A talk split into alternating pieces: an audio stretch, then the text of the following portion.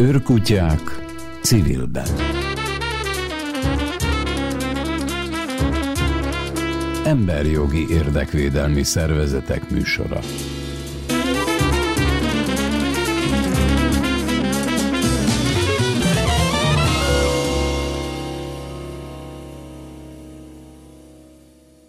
Mai három interjúnkat időegyeztetési problémák miatt a szombat reggeli műsorban vettük fel. Elsőként a Menetszél Egyesület elnöke számol be Netcore programjukról. A Dayer.hu új internet oldalról Barna Era az egyik alapító beszél. A szegénységről méltósággal sajtódíjat és az idei díjazottakat Kovács Anna Mária mutatja be. Végül Huszer Bence tudósítását hallhatja a Greenpeace június 27-i eseményéről. A szerkesztő műsorvezetők Szabó Judit Nikoletta és akit éppen hall, Huszer József. Őrkutyák civilben.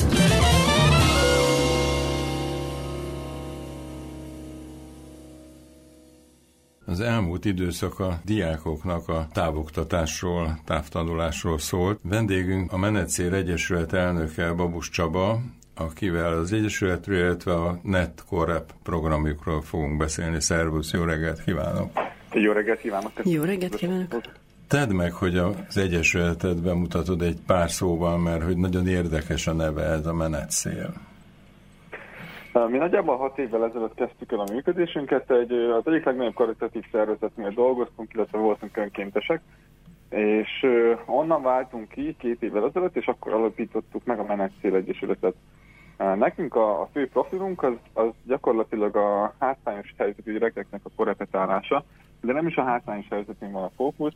Mi azt szoktuk mondani, hogy mi olyan gyerekeket tanítunk, olyan gyerekeket keresünk, akik motiváltak arra, hogy tanuljanak, szeretnének tanulni, viszont a szüleik nem tudnának megfizetni mondjuk egy magántanár, de már az igény megvan bennük, hogy, hogy szeretnék, hogy a gyerekük a, a tanulás által lépjen tovább lépjen egyről a kettőre, akár magasabb végzettséget szeretem, mint ők.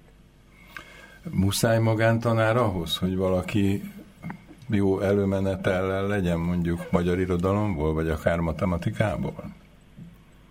Én azt gondolom, hogy nem, de valaki viszont muszáj, aki hisz abban, hogy a gyerek el fogja tudni érni azt, amit szeretne. És én azt látom, hogy ez talán még fontosabb. Aki a gyerekkel elhiteti, hogy, hogy ő képes rá, hogy, hogy menni fog, és erre, erre számos történetünk van egyébként, amikor gyakorlatilag ennyi kellett gyereknek, hogy, hogy, hogy, hogy ne hallódjon át. Hogy amikor azt gondolta magáról, hogy ő, ő, ő hülye hozzá, ő nem fogja tudni, ő nem érti a matekot, akkor, akkor eltelt egy év, és a matekversenyre készültek. Ez a ö, név, hogy menetszél egyesület, van ennek valami fajta szimbolikus jelentősége is, ugye? Menetszélnek. Ö, igen, ebben benne van a haladás, benne van a, ugye a, a cél akkor jelentkezik, és, és a célben benne van egy kicsit, hogy a, inkább a társadalom szélén lévő gyerekek, emberek, akik, uh-huh. akik akik elsősorban programjainkat. Mennyire jellemző az, hogy mondjuk annak a fajta oktatási rendszernek a visszasságába beleütköznek, ahol minden gyerekre ugyanazt a sémát próbálják ráhúzni? Hát pont ezért, ezért működik, meg működhet, amit, amiről előbb beszéltem, hogy, hogy nagyon fontos, hogy legyen egy valaki, aki személyre szabottan csak a gyerekkel foglalkozik, és, és van arra idő, hogy akkor mi a gond, mi nem megy, mire van szüksége, olyan is van, akivel igazából nem is annyira csak tanulni kell, hanem egy kicsit beszélgetni, elmondani, hogy, hogy kicsit megnyílik a gyerek. Már van, hogy az is elég. Sokszor kiderül, hogy, hogy egyáltalán nem arról van szó, hogy a gyerekeknek képességből egy problémája van, sőt, egyébként az esetek nagy részében én ezt a visszajelzést kapom, hogy, hogy egyáltalán nem arról van szó, hogy a gyerekek azért még tegyük fel, ő, ő úgy jön majd úgy jön az, az órára, hogy azt mondja, hogy hát ő rossz tanuló, ő mondva egy számot, hogy hányas, és akkor ő már így bekategorizálja magát, hogy ő ilyen, kiderül, hogy ő nem az. Egyszerűen csak, csak olyan, olyan ö, rendszer épült ki az ő életében, akár az a tantárgyal kapcsolatban, amit ő nem tudott egyensúlyba hozni, és senki nem segített neki abban, hogy ezt egyensúlyba hozzák. És ha van egy ember, aki, aki ezzel foglalkozik, és csak heti másfél órát, már néha annyi is elég, az már rengeteget tud számítani. És akkor a gyerek egy idő után elkezdi elhinni, hogy igen, ez, ez így nem determinisztikus, hogy akkor ennek így kell menni a következő nyolc évben, hanem hogy ezt nem lehet változtatni, és akkor elkezd hinni magában. és egy idő után már az önkéntes nélkül is elkezd színni magának. Tehát tulajdonképpen így az önbecsülését tudják úgy fejleszteni a gyereknek, hogy a, a meglévő képességeit mozgósítják. Így van, így van. 2019-ben jött létre ez a kezdeményezés, ugye? És hogy online, kifejezetten online segítségnyújtásról volt szó. 2019-ben viszont egyébként nem csak online programjaink vannak, de most a, a, a Covid miatt online-ra álltunk el teljesen, de a Netcorep már van, ment régebb óta is. De mellette mi egyébként tanítunk három Józsefvárosi iskolában is, meg tanítunk az Ócsai Lakóparkban is. Szóval ez a három fő programunk van. Itt előttem éppen a honlapotoknak a, a futókép sorozata van, és úgy látszik, hogy főként általános iskolás gyerekekkel foglalkoztok. I- igen, ez nem véletlenül van így. Próbálunk, mi általában hosszabb tervet tervezünk. És az a cél, hogyha egy gyerek elkezd nálunk tanulni, akkor ő lehetőleg maradjon is velünk sokáig. És hát az akkor működik hatékonyan, hogyha minél hamarabb elkezdünk velük foglalkozni, mert akkor még nagyobb a rugalmasság, és több a, több a mozgásterünk abban, hogy, hogy mit, mit tudunk elérni egy gyereknél, hogy, hogy akkor még nincs annyi felhalmozódott hátán, nincs annyi felhalmozódott félelem, és minél hamarabb kezdődik ez el, igazából annál jobb. Nagyon korán sem szabad persze, mert nem akarunk mi lenni a, a plusz 15.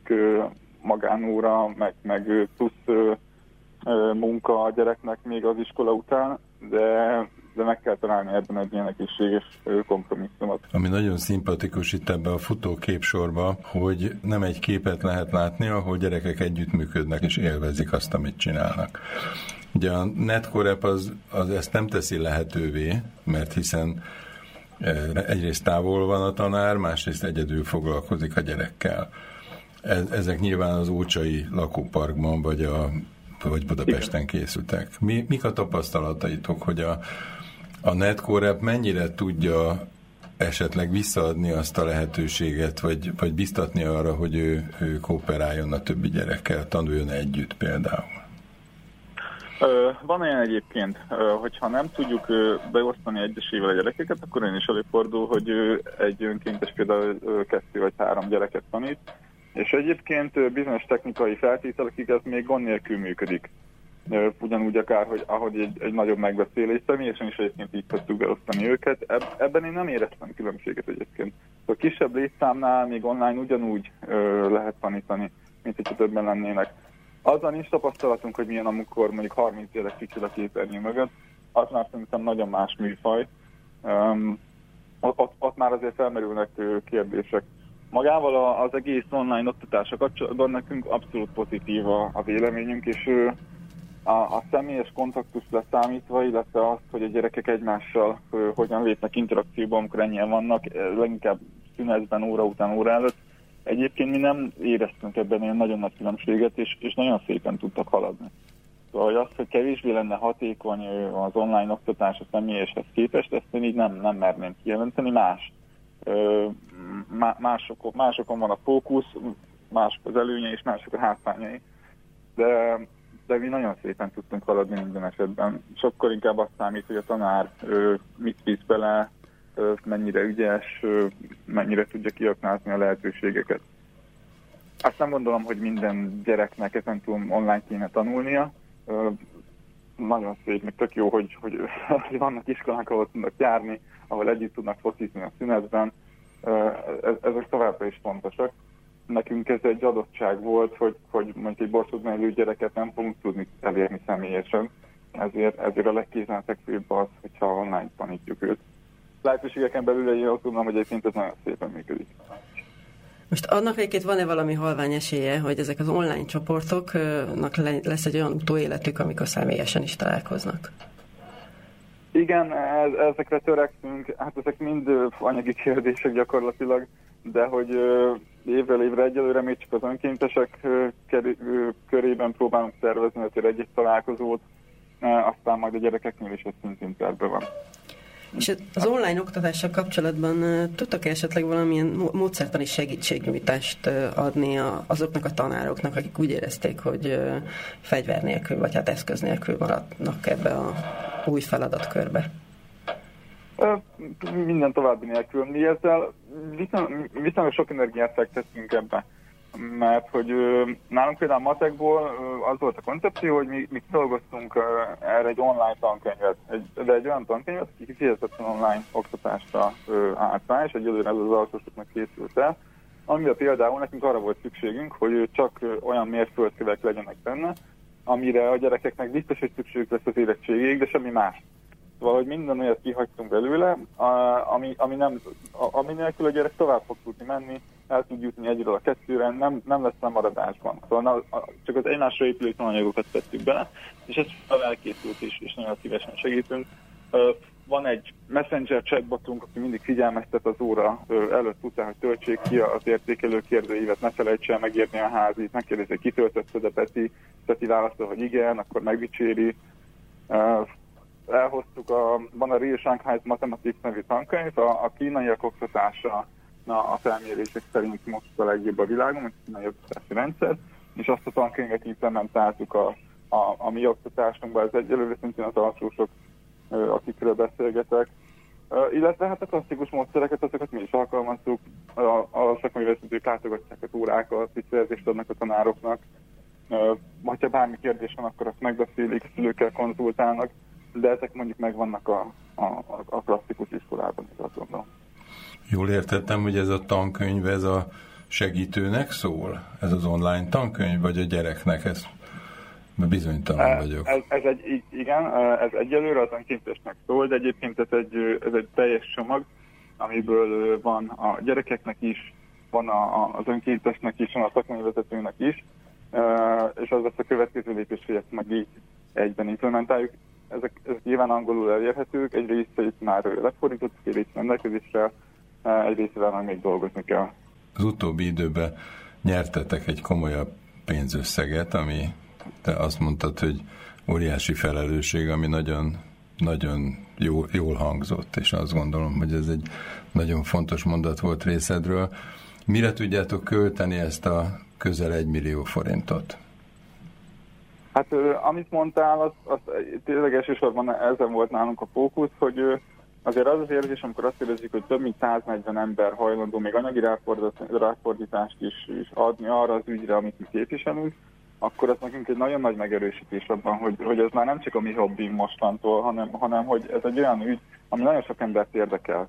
És nagyon, nagyon sok, fontos az a, az a misszió, mivel mi dolgozunk.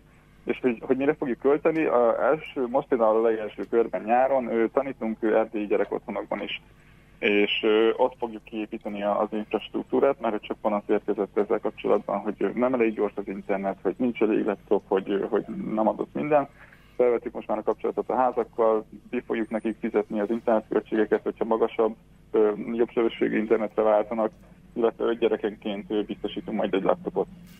És akkor ö, például ahol 50 gyerek van, ott, ott szintén most már meg tudjuk oldani, hogy minden gyerek, hogyha van rá ö, hely, szoba, meg, meg felügyelő, akkor meg tudnak tanulni. Nagyon jó egyébként az együttműködés az erdélyi gyerek otthon, akkor azt látjuk, hogy nagyon-nagyon szép dolgok születnek.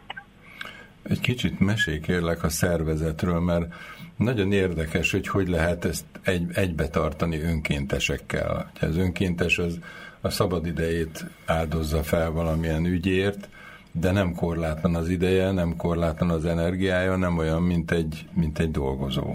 Szergődjön a dolog, hogy az fenntartható legyen erre mi mindig nagyon próbáltunk figyelni, hogy nem, nem ugrottunk akkorákat, és nem vállaltunk el óriási pályázatokat, amiket aztán nem tudunk fenntartani, mert hogy ő a, a tíz lelkes önkéntes annyira kiég már a fél év végére, hogy utána kezdtem maradnak, és, és nem lesz abból semmi, hanem mindig próbáljuk ezt úgy.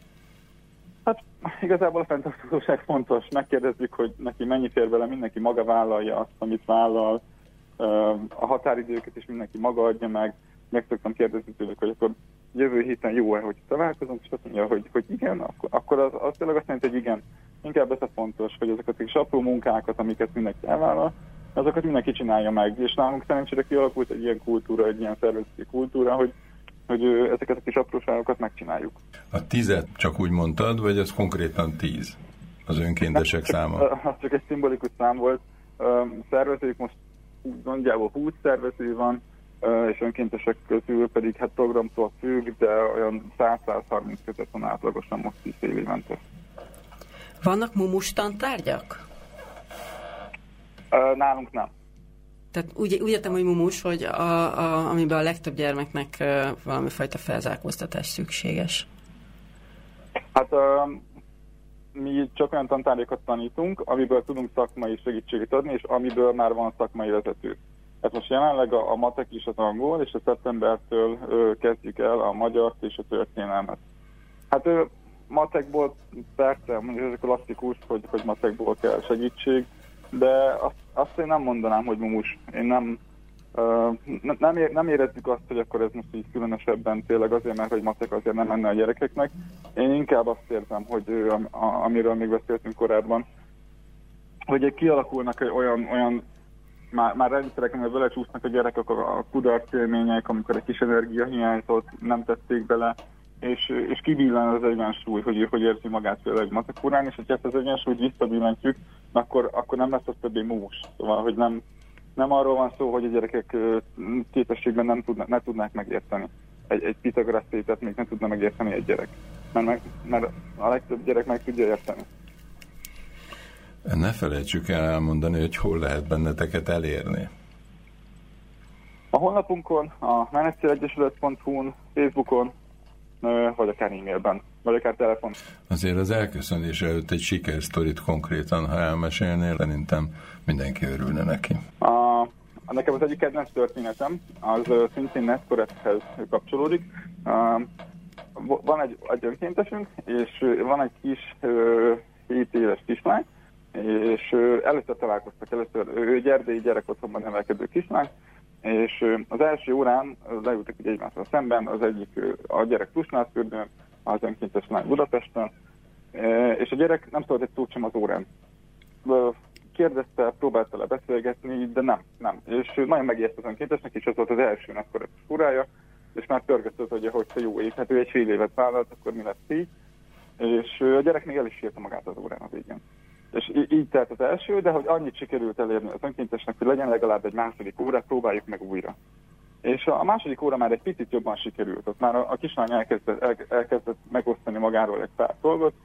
Kiderült például, hogy, hogy szeret táncolni. De hogy nem a kötelező néptáncot, hanem, hanem bármi más, mert hogy náluk nem kötelező, de egyébként szeret.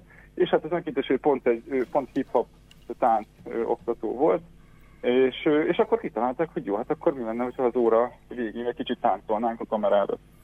És ennek az egész folyamatnak az lett a vége, hogy most már minden egyes óra végén táncolnak, most már a, a, a profi lépéseket tanulják, és egyébként készülnek a matek versenyre, ő volt a példa, uh, amiről ugye a gyerek ő úgy definiálta magát, hogy egy rossz kettes tanuló matekból, és kiderült, hogy ő most, ő most egy, nála két-három osztályjal idősebb anyagokat old meg, és, és a helyi matek versenyre készülnek. És azóta egyébként az, már tart ez a folyamat, most ment volna az önkéntes meglátogatni a kislány Citusnál fürdőre. Én azt mondom, hogy ez egy nagyon-nagyon szép példa arra, hogy, hogyha, hogyha jó, jól párosítjuk őket, és jól megtalálják egymást, tehát szerencsé is kell, akkor gyönyörű dolgok tudnak ebből születni. Sok ilyen gyönyörű dolgot kívánunk nektek. Köszönjük szépen, hogy velünk voltál. Köszönöm szépen a lehetőséget. Szervusz, minden jót. Minden jót.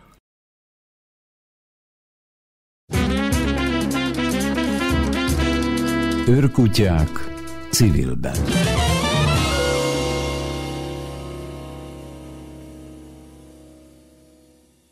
Ha emlékeznek a műsorismertetéskor azt mondtam, hogy a dajer.hu-ra ha ellátogat valaki, akkor az a kép fogadja, hogy nem mondod, de durva.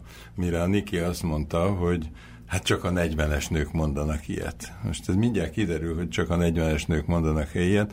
Barna Era van a vonalban, jó reggelt kívánok, szervusz! Jó reggelt kívánok, szervusz! Aki, aki a, a négy fő szervező közül az egyik. Na, hogy van ez a nem mondod, de durva?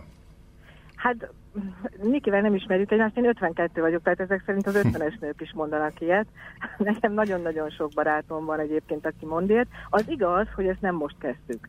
Tehát amikor így csajok összejöttünk mondjuk akár 20-30 évesen is, ezt akkor is használtuk már, tehát ö, aztán úgy, be, úgy beépült igazából ezekbe a közös női társalgásokba, és hát így, így rajtunk ragaszt, és úgy gondoltuk, hogy azt a, azt a fajta csevegős, történetmesélős helyzetet, ami köztünk elég gyakran megesik, és amit egyébként úgy érzékeltünk, hogy mondjuk egy ilyen, mondjuk egy ilyen virtuális fodrásztalomban el tudunk képzelni, ahol nagyon-nagyon sokféle nő megfordult, nagyon sokféle élethelyzetből érkeznek, de kíváncsiak egymásra, és beszélgetnek, csevegnek, csacsognak, Szóval valahogy ezt a hangulatot szeretük volna egy kicsit ezzel a mottóval is így visszahozni.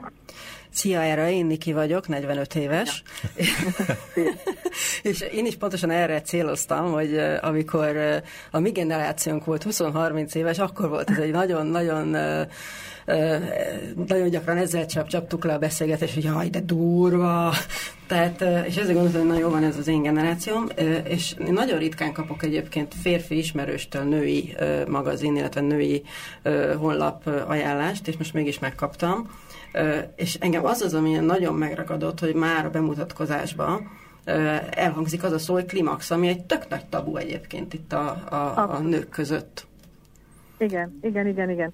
Hát az az igazság, hogy annó, ami nem volt annyira régen, 2019 tavaszán hárman voltunk, akik gyakorlatilag egy kávéházban Budapesten megálmodtuk ezt a dajert, és ebben nagyon is vastagon benne volt a korunk, meg benne volt ez az élethelyzet, amit például jelez mondjuk a klímax. Tehát nálam 50 éves koromban itt takra megszólalt valami, és, és elkezdtem úgy érezni magam, hogy valami nagyon-nagyon furcsa kísérletnek vagyok az alanya.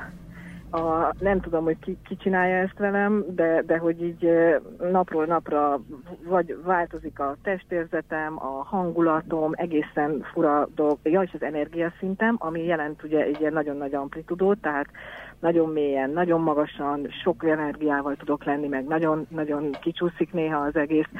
Szóval egy ilyen nagyon fura állapot kezdődött el, és akkor valóban az volt, hogy én is hát nyilván utána olvasgattam annak, hogy mi a fene ez, de, de azt láttam, hogy ha van erről szó, akkor leginkább ilyen nagyon orvosi vagy ilyen egészségügyi vonatkozásban.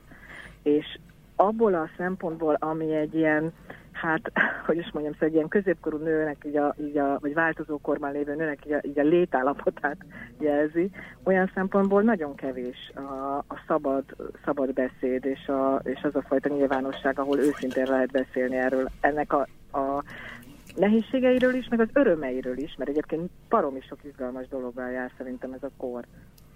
Hát ezt szeretnénk többek között a Dajeron keresztül megmutatni. Igen, ez a megmutatás, ez most nagyon szimpatikus, úgyhogy pontosan ezt a középgenerációt, tehát ezt a középkorú női generációt én egy kicsit láthatatlannak érzem, mert hogy 40-es, 50-es nők azok azok, akik már így a munkaerőpiacon is olyan mm, kevésbé láthatóak. Már leírtak? Uh, igen, tehát nagyon gyakran úgy érzem, hogy, hogy, hogy már így le vagyunk írva. Uh, nagyon, ilyen, szerintem általában azért olyan 40-es évek vége felé szembesülnek a nők az ageizmussal, tehát ezzel a uh-huh. koralapú megkülönböztetéssel, és hogy igazából, tehát láthatatlanok. Nem ők vannak a magazinok címlapja, nem az ő gondolataikat halljuk, nem ők a véleményvezérek, nagyon kevés 40 fölötti véleményvezér nőt ismerek. Igen értem, amit mondasz, és nyilván szinte száz százalékban egyet is értek. Ugyanakkor azt is el kell mondanom őszintén, hogy én mondjuk az elmúlt egy évben, másfél évben, max. két évben én egy elég nagy mozgást, vagy mondhatom úgy is, hogy fejlődést érzek etéren. Tehát én egyre több olyan bloggal találkozom, egyre több olyan uh, magazint látok már, ahol mondjuk a címlapon is ez a korosztály megjelenik, ahol egyáltalán fókuszba kerülnek ezek a korú nők. Tehát én érzek valami elmozdulást, és, és van valami még, amit, amit szeretnék még itt hangsúlyozni, hogy ne tűnjünk azért ilyen nagyon uh, álszenteknek. Tehát mi, akik itt dolgozunk most jelenleg a Dajer szerkesztőségében, mi szerintem sokkal kevésbé vagyunk láthatatlanok, mint, mint a kortársaink közül sokan. Tehát uh, én nem szeretnék olyan hatást kelteni, mondjuk akkor csak magamról beszélve, hogy, hogy, hogy én ezt ilyen napi szinten valami fajta ilyen diszkriminációként megélem, mert ez abszolút nem igaz. De azt gondolom, hogy én, én, egy, én egy nagyon szerencsés helyzetben vagyok több szempontból, akár azért is, mert mondjuk Budapesten élek, és Magyarország történetileg úgy alakult, ugye, hogy egy ilyen iszonyú vízfejű országban vagyunk, és mondjuk nagyvárosban élni, igazán nagyvárosban, az másfajta lehetőségeket jelent, és a klasszikus nagyvárosi terminológia az Magyarországon leginkább például csak Budapestre érvényes. De nagyon-nagyon sokféle vonatkozásban azt gondolom, hogy, hogy, hogy én megtehetem azt, hogy erről sokkal, hogy egyáltalán a nőkről, vagy női dolgokról, vagy az életkorunkkal együtt járó sajátosságokról sokkal szabadabban tudok beszélni, mint sokan mások. És én azt hiszem, hogy a szerkesztőségünkben lévő nőknek a, a nagy része hasonló helyzetben van hozzám. És akkor azt gondoltuk, hogy ha nekünk járhat a szánk, és van lehetőségünk arra, hogy beszéljünk ezekről a dolgokról, akkor mit tegyük meg? Ezzel együtt persze egy csomó olyan dolog van, ami nekünk is nehézség, láss például mondjuk így a klímaxal járó dolgok, de, de, de, de hát ebben van egyfajta ilyen, hát most nem akarom azt mondani, hogy ezért csináltuk, mert alapvetően szórakoztatásunkra kezdtük el az egészet, de nyilván van ennek egyfajta ilyen felelőssége is. Hogy tudunk arról beszélni, amiről nem biztos, vagy meg tudunk mutatni olyan nőket mondjuk, vagy olyan női utakat, amire megvan a lehetőségünk, akkor meg miért ne tegyük meg. Szóval itt vagytok? Itt igen, igen, igen, kicsit félve, bár azt mondtad egy virtuális gyűlésen, ahol magam is részt vettem, hogy férfiak is megszólalhatnak az oldalatokon, úgyhogy most ha? én is bátorkodom. Nagyon tetszenek a cikkeiteknek a címei, most egyet ide tettem a képernyőmre, hogy tíznapos letyepetje közel két millióért. Köszönjük. Igen. Na mi volt Igen. ez a letyepetje? Ez a letyepetje, ez egy kampány volt, amiben most a Dajer részt tudott venni, és hát nagyon hálásak vagyunk ezért utólag is. A Gyökerek és Szárnyak Alapítvány, ők egy országos szervezet, meghirdettek még január-február tájékán egy nyílt pályázatot, amiben az ő adománygyűjtő kampányukhoz kerestek, egy, adománygyűjtő esthez eredetileg, ez az élő est, kerestek ö, három kedvezményezett projektet, három civil közösséget, szervezetet vagy projektet, programot, és ö, erre mi is beneveztünk.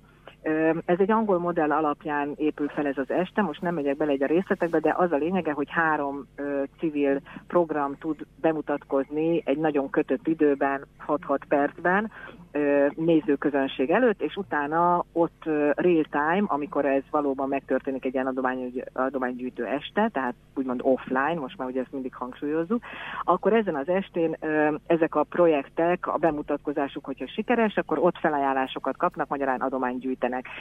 Nem megyek bele tényleg a módszerbe, mert nagyon érdekes, és egy kicsit játékos, kicsit licitszerű, mindegy. Erre mi jelentkeztünk, és hát kiválasztottak, tehát én kétfordulós kiválasztás volt, és, és a Daját beválasztották ebbe másik két projekttel együtt, majd pedig jött a Covid, jött az egész veszélyhelyzet problematika, karantén, egyebek, és akkor a szervezők úgy döntöttek, hogy, hogy megcsavarják ezt az egész kampányt.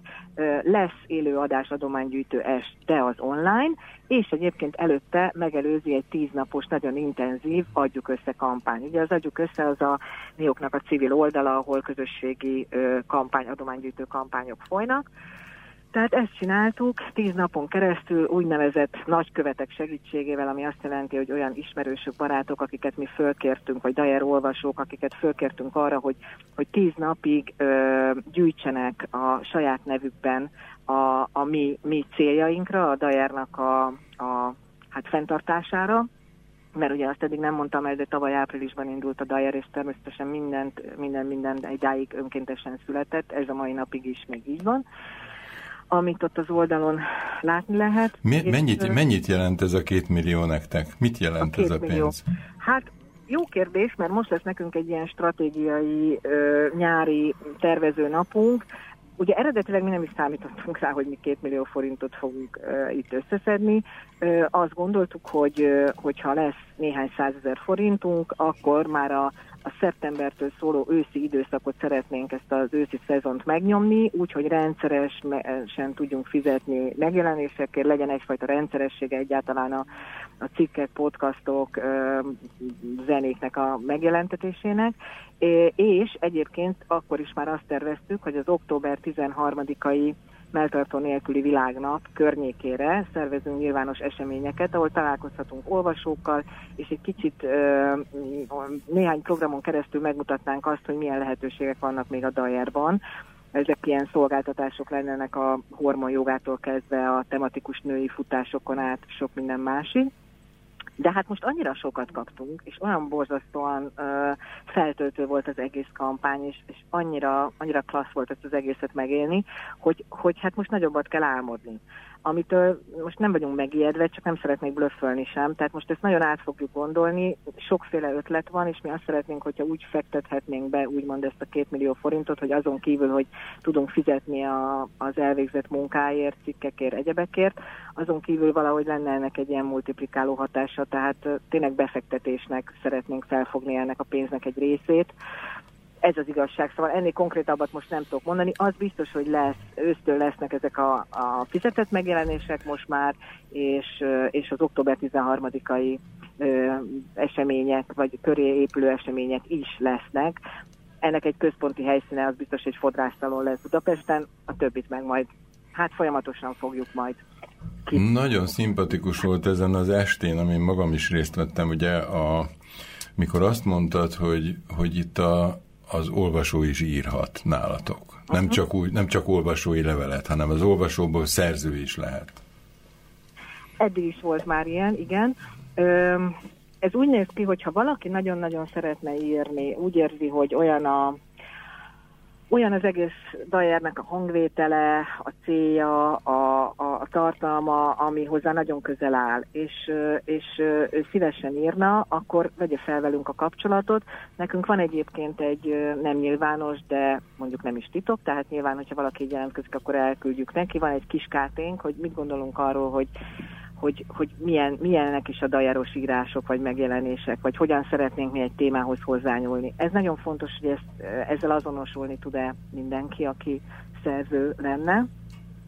És az is nagyon fontos, hogy igen, bár a hozzánk íróknak a nagy része nem professzionális újságíró, sőt, abszolút al- alig van egy-két olyan ember, aki médiában kifejezetten így dolgozott, de, de azért azt szeretnénk, hogy a, a műfajok, mégis a hagyományos műfajok, meg egyéb más újszerű műfajok is megmaradjanak, tehát hogy sokszínű legyen. Itt csak arra célzok, hogy a, a legtöbbször, amikor mondjuk hozzánk valaki odafordul, hogy ő szeretne valamiről írni, akkor inkább ilyen én blogszerű írásra gondol, ami lehet szuper jó, tehát abszolút, és szoktak is ilyen írások megjelenni, de mi szeretnénk azt, hogy továbbra is legyenek a Diaron riportok, legyenek interjúk, legyenek podcastok, tehát hogy ezt a sokszínűséget ezt meg tudjuk tartani, úgyhogy ha mondjuk nagyon-nagyon sok én blogszerű írás érkezne hozzánk, hogy ezt a dajára szánnánk, akkor azt, az biztos, hogy azt korlátoznunk kellene.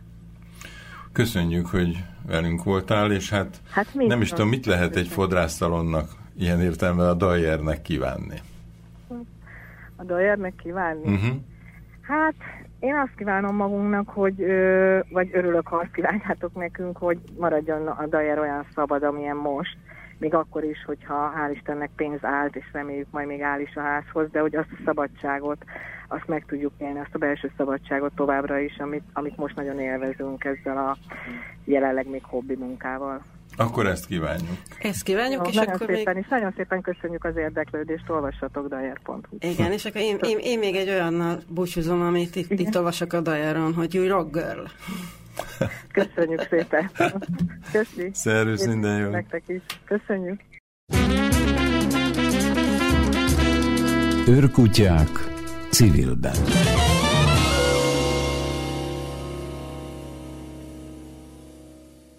Szegénységről méltósággal médiadíj 2020. Nem oly rég volt a díj kiosztó. Kovács Anna Mari az Esélylabor Egyesület képviseletében fog beszámolni nekünk arról, hogy egyrészt milyen volt a, az idei kínálat, tehát hányan pályáztak, kik voltak a nyertesek. Jó reggelt kívánok! Jó reggelt! Jó reggelt kívánok, köszöntöm is a hallgatókat. Nem volt teljesen tiszta, hogy az oldalatokon néztem, hogy ez a negyedik vagy ötödik sajtódiátadás volt. Ez a negyedik diátadó volt, jövőre készülünk egy jubileumi átadóval, és uh, annyit mondanék csak előjáróban, hogy mi nagyon szerettük volna az offline diátadót megvalósítani, márciusban készültünk erre nemzetközi partnerek jelenlétével, de ugye jött ez a vírushelyzet, és így online kellett, online térbe kellett áthelyeznünk a munkát. Ha, ha jól tudom, akkor a, a díj egy kicsit ilyen hányatott sorsú díj, mert hogy, hogy itt támogatót váltott, meg, meg megvalósítót váltott a díj. Most megnyugtató a helyzete? Mert hogy ezt én egy nagyon fontos díjnak tartom. Uh, igen, voltak a változások a díj körül. Uh, szerintem megnyugtatóan uh, alakul, meg egy kicsit tudatosabban szeretnénk a, elkövetkezendő négy-öt évre majd uh, tervezni. Annyit kell csak uh, tudni róla, hogy a, a Magyar Szegénység ellenes uh, hálózat alapítvány berkein belül kezdtük el négy éve, más nemzetközi partnerekkel együtt ezt a diátadót, Időközben a, a hálózatot az Esélylabor Egyesület fogadta be, tehát egy ilyen szervezeti váltás volt, viszont igazából addig sem maradtunk partner nélkül, mert az átlátszónak alapítvány segítségével tudtuk tavaly a, a díjat megvalósítani, idén pedig meg már az Esélylabor Egyesület formájában. És az ERT-t hívtunk, aki a fő támogatónk, de hogy azért majd szeretnénk saját lábra is állni. Még egy különlegessége van a díjnak, azt áruljuk el, hogy a zsűri az érintettekből van. Így van. Ez egy olyan kezdeményezés, aminek az a lényege, hogy olyan újságírókat, tévészakembereket, rádiósokat támogassunk média munkákon keresztül egy adott évben, akik kiemelkedő érzékenységgel mutattak, mutatnak be szegénységben élőket, vagy szegénységgel kapcsolatos témákat, és hogy a zsűrink az, aki értékeli az adott év beérkezett pályamunkáit, akik maguk is tapasztalati szakértői bizonyos témáknak, élethelyzeteknek, és ezzel is szeretnénk biztatni egyébként a, akár a civil szférát, vagy a közszférát, hogy érintettek bevonásával hozzanak döntéseket, hiszen teljesen más perspektíva, hogyha azok is megszólalhatnak, akik, akiket érint egy adott kérdéskör. Idén hány pályázó volt? Idén volt eddig a legtöbb, 53 munka érkezett be, és ebből választunk ugye 5 ami akkor is nehéz, ha 10 vagy 20 pályamunka érkezik, de hogy tényleg rekordszámú és nagyon-nagyon szuper anyagokat kaptunk. De hogy, de hogy sikerült öt olyat kiválasztani, amik tényleg nagyon-nagyon izgalmasak, és szeretnénk ezáltal is a, az újságírók nem tudom, hitelességét, presztízsét, szemléletmódját kiemelni, akik, akiket most így kiemeltünk a diáltal. Egyet a kedvencedet mutasd be, kérlek.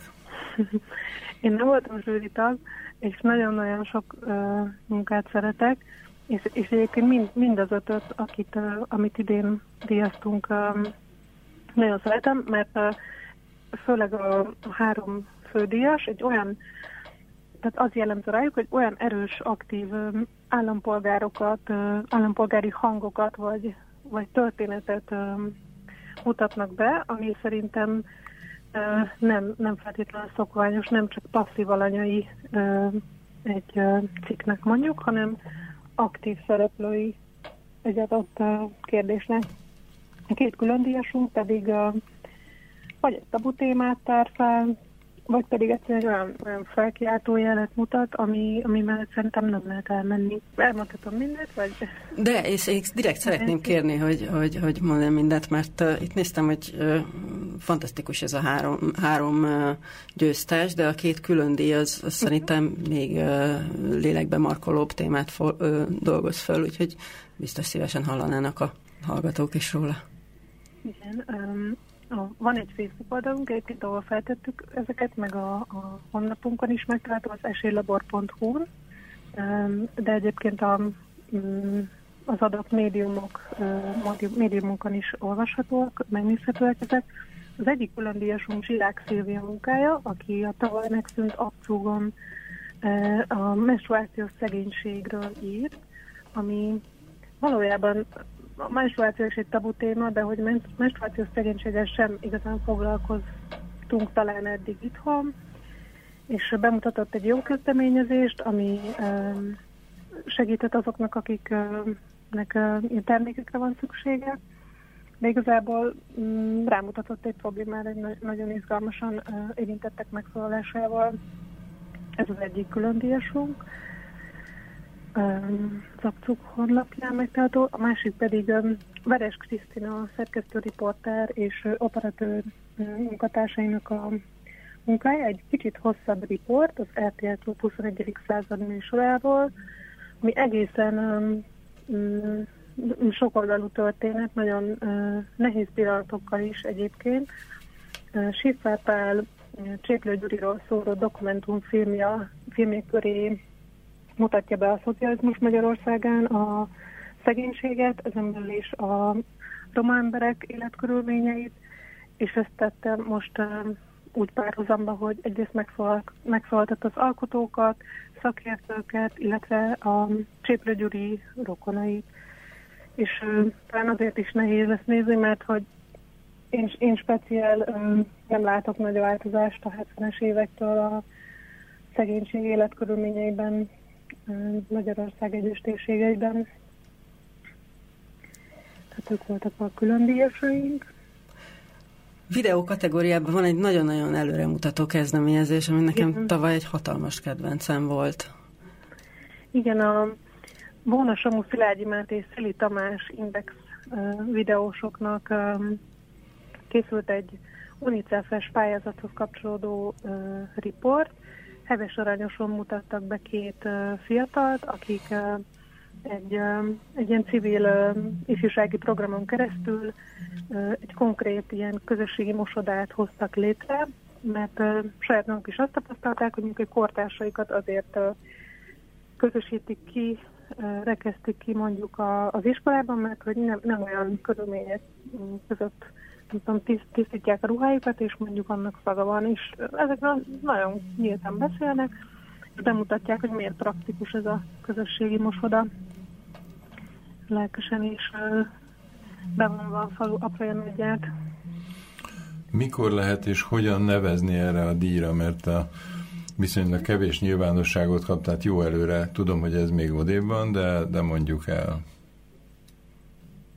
Igen, általában minden év elején az adott, tehát hogy mondjuk 2020-ban, januárjában a 2019-es munkákat vártuk, tehát mindig az előző évet tudjuk górcső alá venni, illetve így nagyjából egy, egy évnek a, a történéseit jól le is felik ezek a, a munkák, és ezért a jövőre nagyon érdekes lesz, hogy a koronavírus járvány tükrében milyen szegénységgel kapcsolatos narratívák születtek meg. A szerzőnek kell jelentkezni, vagy lehet ajánlani is?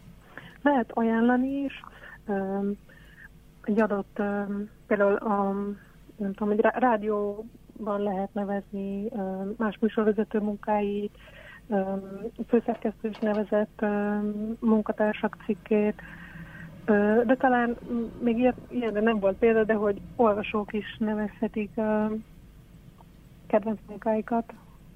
Tehát már most lehet készülni rá magyarul. Igen, igen mi is így szoktunk magunknak raktározni, hogy mik voltak izgalmas dolgok, és hogy őket eset. Tehát szoktunk egyébként ilyen felhívást is kiküldeni, hogy tényleg várjuk a munkákat. Anna Mari, köszönjük, hogy, hogy velünk voltál, és akkor az esélylabor.hu oldalon lehet Igen. tájékozódni erről. Az aktuális fölben, és még ott nagyon ajánlom a, a rádió és a, az online kategóriai győztesünket is, hogy olvassák, hallgassák meg. Miért ajánlod? A rádió műsor, a Tilos Rádió egyik kulturális műsorából kikerült darab lett díjazott, ahhoz nagyon izgalmas megközelítésben um, egy orosz um, dráma és egy magyar um, színésznő um, magyar színésznő bemutatása um, lesz igazából egy nagyon-nagyon intim beszélgetés, ami a két a, az érzékenységének is köszönhető, illetve a Farkas Franciska színésznőnek a, a mondandója miatt. Az írott cikk, Soha Nikolett Havegis cikke pedig egy szerintem egy nagyon érdekes ilyen storytelling, történetmesélő írás, amiben igazából ott ülhetünk mi is abban az iskolapadban, ahol a főszereplő az élményeit osztja meg. Jó, tehát akkor még egyszer a nyertesek. Suha Nikolett kirekezte, ami avg.hu-n jelent hmm. meg. TV vagy vide, videó kategóriába az egy mosógép nem nagy dolog, de itt igazi kincs című indexes videó Bóna Samutó, Szilágyi Mátétól, Szili Tamástól. Rádió, illetve podcast kategóriában Makar Csudra és Farkas Franciska színésznő tilos rádiós beszélgetése. Igen, és két külön díjas, a néhai abcugon megjelent Zsilák Szilvia cikk, az Oknia betét, a zsepi gombóc pedig a tampon a rászoruló nőknek, ez már önmagában szerintem egy olyan cím, ami, ami, ami nagyon beszédes és a TV vagy videó kategória külön díjasa Veres Krisztinának a 21. század álmodhatott a parkettás házról egy kíváncsi okos fiú a cigánytelepen RTL klubos videó, mind szerintem rettenetesen figyelemre méltó. Erős volt a mezőny, ugye? Nagyon, igen. Izgalmas munka volt. Köszönjük szépen. Köszönjük szépen. Köszönöm én is. Szia. Viszontalásra. Viszontalásra. Őrkutyák civilben.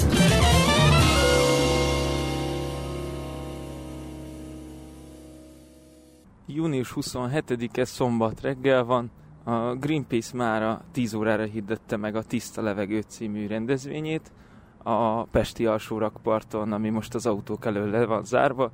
A Margit híd és a parlament között vagyok. Egy fél órával az esemény előtt egyelőre semmi előkészületet nem látok. 10 órakor kezdődik hivatalosan az esemény, és viszonylag kevés információnk van arról, hogy pontosan mi fog történni. Megérkeztek az aktivisták a helyszínre, körülbelül 20-25 ember kettő darab molinót tart, az egyiken a tiszta levegőt üzenet látható, a másikon pedig egy gyalogos és biciklis közlekedésre felhívó piktogramot látunk. 10 óra 12 van, egy pár percen belül következik Simon Gergely sajtótájékoztatója, aki a Greenpeace légszennyezettségi szakértője. Üdvözlök mindenkit, és nagyon köszönöm, hogy eljött mindenki erre a Greenpeace eseményre.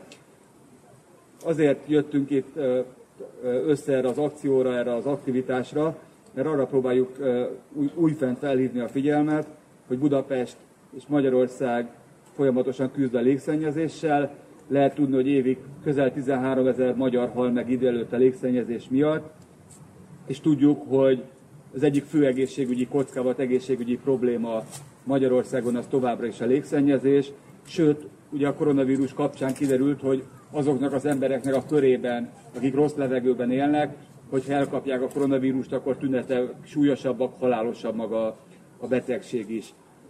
Ugye most a lezárások alatt megtapasztalhattuk pár hónapra, hogy milyen az, amikor tényleg elcsendesedik a város, sokkal kevesebb autó van, a kerékpárosok, a gyalogosok, a rolleresek átvehették az, ut- az utcákat, és tényleg látszódott a adatokból, hogy rekordszámú ember ült biciklire, és a légszennyevés is egész jelentősen lecsökkent. Európai szinten az Európai Környezetvédelmi Ügynökségnek a friss jelentése szerint akár 40%-os nitrogén-dioxid szennyezettség csökkenés volt.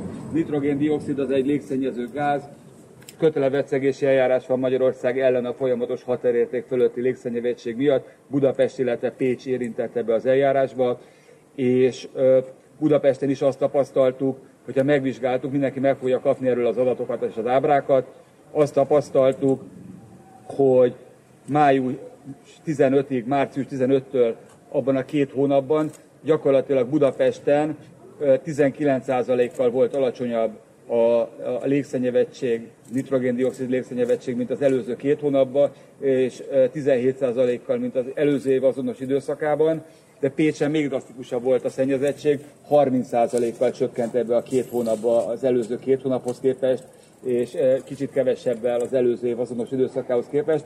Tehát azt láttuk Európa szerte, így Magyarországon is, hogy a lezárásokkal igenis jobb levegő lett határozottan, viszont most jött ki egy friss jelentés arról, hogy Budapest volt az egyik első város a vizsgált európai nagyvárosok közül, ahol a légszennyezettség magasabb lett már eh, június elejére, mint a lezárás előtti időszakban, tehát látszik, hogy sajnos visszajöttek a dugók, újra nagyon nagy a forgalom. Szerencsére nem mindenhol, például itt most ugye a rakparton köszönhetően a lezárásnak nincsen dugó és nincsen smog, de sajnos a város más részén még szombaton is gyakran azt tapasztaljuk, hogy nagyon rossz a levegő. És ugye sok város Európa szerte hozott olyan intézkedéseket, lezárták a, a bizonyos utakat, a kerékpárosok, gyalogosok javára, bővítették a kerékpáros hálózatot, bővítették a gyalogos hálózatot, lezártak ideglenesen utakat, mint itt a rakpartot is, amelyek úgy gondoljuk, hogy a jövőt mutatták meg, ez az irány, hogyha egy fenntartható, élhető városba akarunk élni, és úgy gondoljuk, hogy ezeket az intézkedéseket, ha nem is biztos, hogy pont ebbe a formában, de mindenképp meg kell őrizni. Párizsba például be is jelentették, hogy az ideglenes kerékpársávokat megtartják, és úgy gondoljuk, hogy ilyen intézkedésekre van szükség, ami segíti a kerékpáros, gyalogos, egyéb forgalomnak a terjedését szemben az autós forgalom növekedésével, és úgy gondoljuk, hogy viszont olyan intézkedésekre, amik az autós forgalmat növelik, mint például mondjuk az ingyenes parkolás, vagy pedig mondjuk a most javasolt jövedéki adócsökkentése a benzinnek, ilyenekre pedig nincs szükség, mert nem az autós forgalmat kell növelni és ösztönözni. Mi most, hogy a vége úgymond a lezárásoknak, és mondjuk nem tudjuk, hogy jönne újabb lezárás, de mindenképp azt gondoljuk, hogy a magyar nagyvárosok döntéshozóinak és a kormánynak egyértelműen olyan intézkedéseket kell hozni, amik ebbe az irányba vezetnek, úgyhogy négy pontot e, e, le is fektettünk ez ügybe. Az egyik az, hogy azt szeretnénk, hogyha a városok vezetői megőriznék és továbbfejlesztenék azokat az intézkedésekkel, amelyekkel visszapróbálják e, szorítani az autós forgalmat, a gépjármű forgalmat. Azt gondoljuk, hogy egyértelműen tényleg mindent meg kell tenni azért, hogy jobb legyen a levegő, hiszen tudjuk, hogy ráadásul még a vírusfertőzések is nagyobb veszélyt jelentenek rossz levegőben. Azt gondoljuk, hogy egyértelműen fejleszteni kell a tömegközlekedést, viszont a tömegközlekedés fejlesztése részben kormányzati feladat is. Önmagában a városok nem képesek kiserélni a régi szennyező buszokat, hanem egyértelműen támogatni kell a kormányzatnak azt, hogy Budapesten, más nagyvárosokban megtörténhessen ez a, ez a, ez a csere. Illetve amit nagyon régóta kérünk a városok vezetőitől, az, hogy tiltsák ki a régi szennyező járműveket, főleg a régi szennyező dízeleket a nagyvárosokból. Németországban, sok városban már Euró 5-ös dízelekkel se lehet behajtani. Bukarest, Szentpétervár, Moszkva mind olyan városok, ahol nem lehet szennyező járművekkel behajtani. Ez részben a városi közgyűléseknek a feladata, ezt várjuk Budapestről, meg más magyar nagyvárostól is, illetve azt szeretnénk, hogy a kormányzat hozzon olyan intézkedéseket, ami ezt olyan jogszabályi környezetet, ami ezt megkönnyíti, könnyen lehetővé teszi, illetve nagyon szeretnénk, hogyha, ahogy ígérte is korábban a, a miniszterelnök, nem lennénk Európa roncstemetője, megállt parancsolnánk annak, hogy a Nyugat-Európából kitiltott szennyező járművek tömegével érkezzenek Magyarországra. Nagyon köszönöm a figyelmet, és hogyha bárkinek van kérdése, akkor szívesen válaszolok. Simon Gergelyel, a Greenpeace légszennyezettségi szakértőjével állok itt. Terveztek-e más hasonló figyelemfelhívó, figyelemfelkeltő eseményeket most a, a vírus után, amikor ennek talán nagyobb tere van? Úgy gondoljuk, hogy az emberek megtapasztalhatták, hogy tényleg milyen egy csendesebb, tisztább levegőjű, nyugodtabb városban élni, és azt gondoljuk, hogy talán sokan fogékonyak arra, hogyha elmondjuk nekik, hogy ez miért, vagy sokkal jobban értik, hogy miért kellene ezt megőrizni, hogy miért pozitívum ez.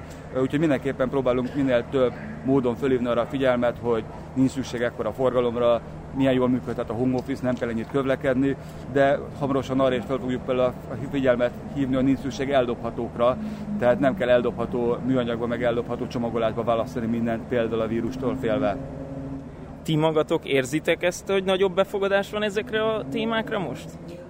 Hát azt mindenképp ér, értjük és érezzük, hogy a embereket foglalkoztatja a, a környezetvédelem, foglalkoztatja az, hogy az, az egészségük, hiszen ugye lehet tudni, hogy például a légszennyevés összefüggésbe áll a koronavírussal, tehát nem a terjedéssel, hanem hogy aki már elkapja, hogy a rossz levegőben élt, akkor nagyobb eséllyel halálosabb, veszélyesebb számára a koronavírus.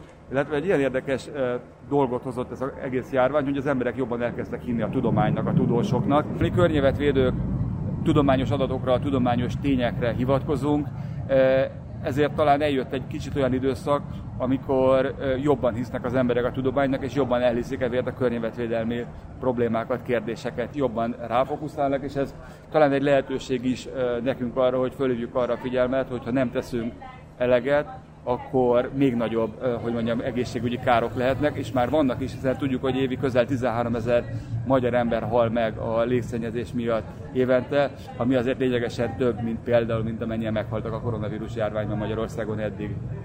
Mikor várható a következő rendezvényetek, eseményetek ebben a témában? Légszennyezés témában valószínűleg az autómentes nap környékén fogunk újra megszólalni. Most tervezzük, hogy megkeressük újra az önkormányzatok vezetőjét, hogy, illetve a kormányzatot, hogy hozzanak olyan lépéseket, mint amiről most beszéltem. Július során viszont a, a műanyagmentes július kapcsán biztos, hogy tervezünk megjelenéseket, akciókat. Nagyon szépen köszönöm. Őrkutyák civilben.